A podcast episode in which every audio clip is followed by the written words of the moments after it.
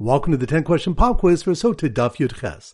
Number one. Which Daf do we discuss what happened when Esav tried to delay Yaakov's burial in Mars Machpelah? That's on Daf.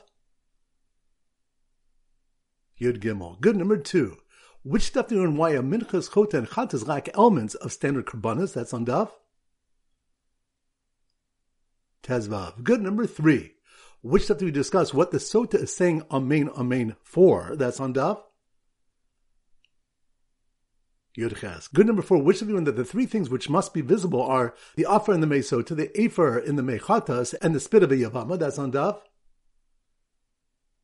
Tes Zayin. Good number five, which Daf do we discuss what the halacha is if one wrote two Sota scrolls for two women and erase them into a single cup? That's on Daf. Yudches. Good. Number six, which Daf do we learn? Ish Isha zachu shchina benehem. That's on Daf.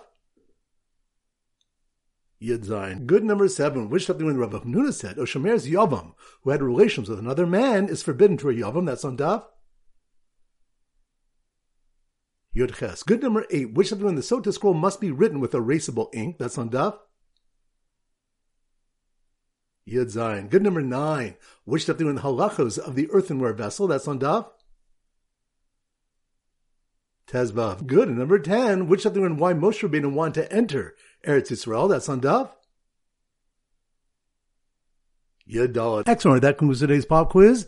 This is Rabbi Ram Gotham Zich wishing a great day and great learning.